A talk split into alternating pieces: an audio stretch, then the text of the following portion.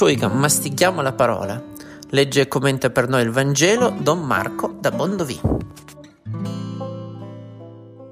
Dal Vangelo secondo Marco, capitolo 1, versetti 21-28. In quel tempo Gesù, entrato di sabato nella sinagoga a Cafarno, insegnava, ed erano stupiti del suo insegnamento. Egli infatti insegnava loro come uno che ha autorità e non come gli scribi. Ed ecco, nella loro sinagoga vi era un uomo posseduto da uno spirito impuro e cominciò a gridare dicendo Che vuoi da noi, Gesù Nazareno? Sei venuto a rovinarci? Io so chi tu sei, il santo di Dio. E Gesù gli ordinò severamente Taci, esci da lui. E lo spirito impuro, straziandolo e gridando forte, uscì da lui. Tutti furono presi da timore, tanto che si chiedevano a vicenda Che è mai questo? Un insegnamento nuovo, dato con autorità. Comanda persino agli spiriti impuri e gli obbediscono. La sua fama si diffuse subito dovunque, in tutta la regione della Galilea.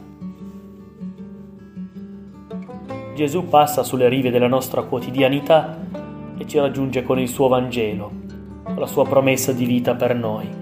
Così abbiamo meditato ieri con la chiamata dei primi quattro discepoli che subito lasciarono le reti e lo seguirono.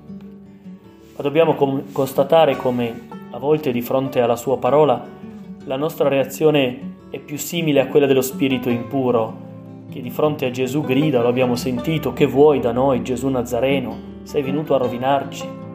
È proprio così, Gesù è venuto a rovinarci, cioè a rovinare il male che ci tiene legati, schiavi, che fa di tutto per impedirci di vivere nella libertà vera che il Vangelo desidera consegnare a ciascuno di noi.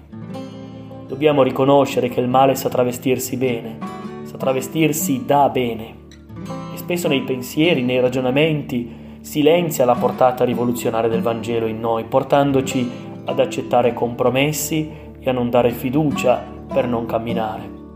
Pigrizie, cattive abitudini, sentimenti, atteggiamenti sbagliati che noi continuiamo a tollerare e a giustificare nella nostra vita proprio perché sappiamo che un cammino diverso sarebbe buono per noi, ma ci costerebbe fatica e impegno, ci chiederebbe di uscire da noi stessi, da quella serenità finta, apparente, che però a volte accogliamo e ci facciamo andare bene. Con la parola del Signore invece ci spinge al bene, ci chiede di prendere il largo nella nostra vita e spesso di quella parola lo dobbiamo ammettere, abbiamo paura.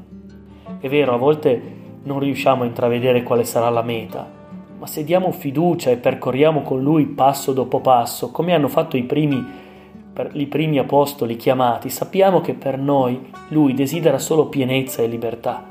Ecco perché possiamo seguirlo. Diamo fiducia alla sua parola, accogliamola in noi, lasciamo che ci indichi sentieri di conversione, chiedendo al male e non al Signore di tacere in noi. Solo così saremo liberi, autentici e davvero vivi.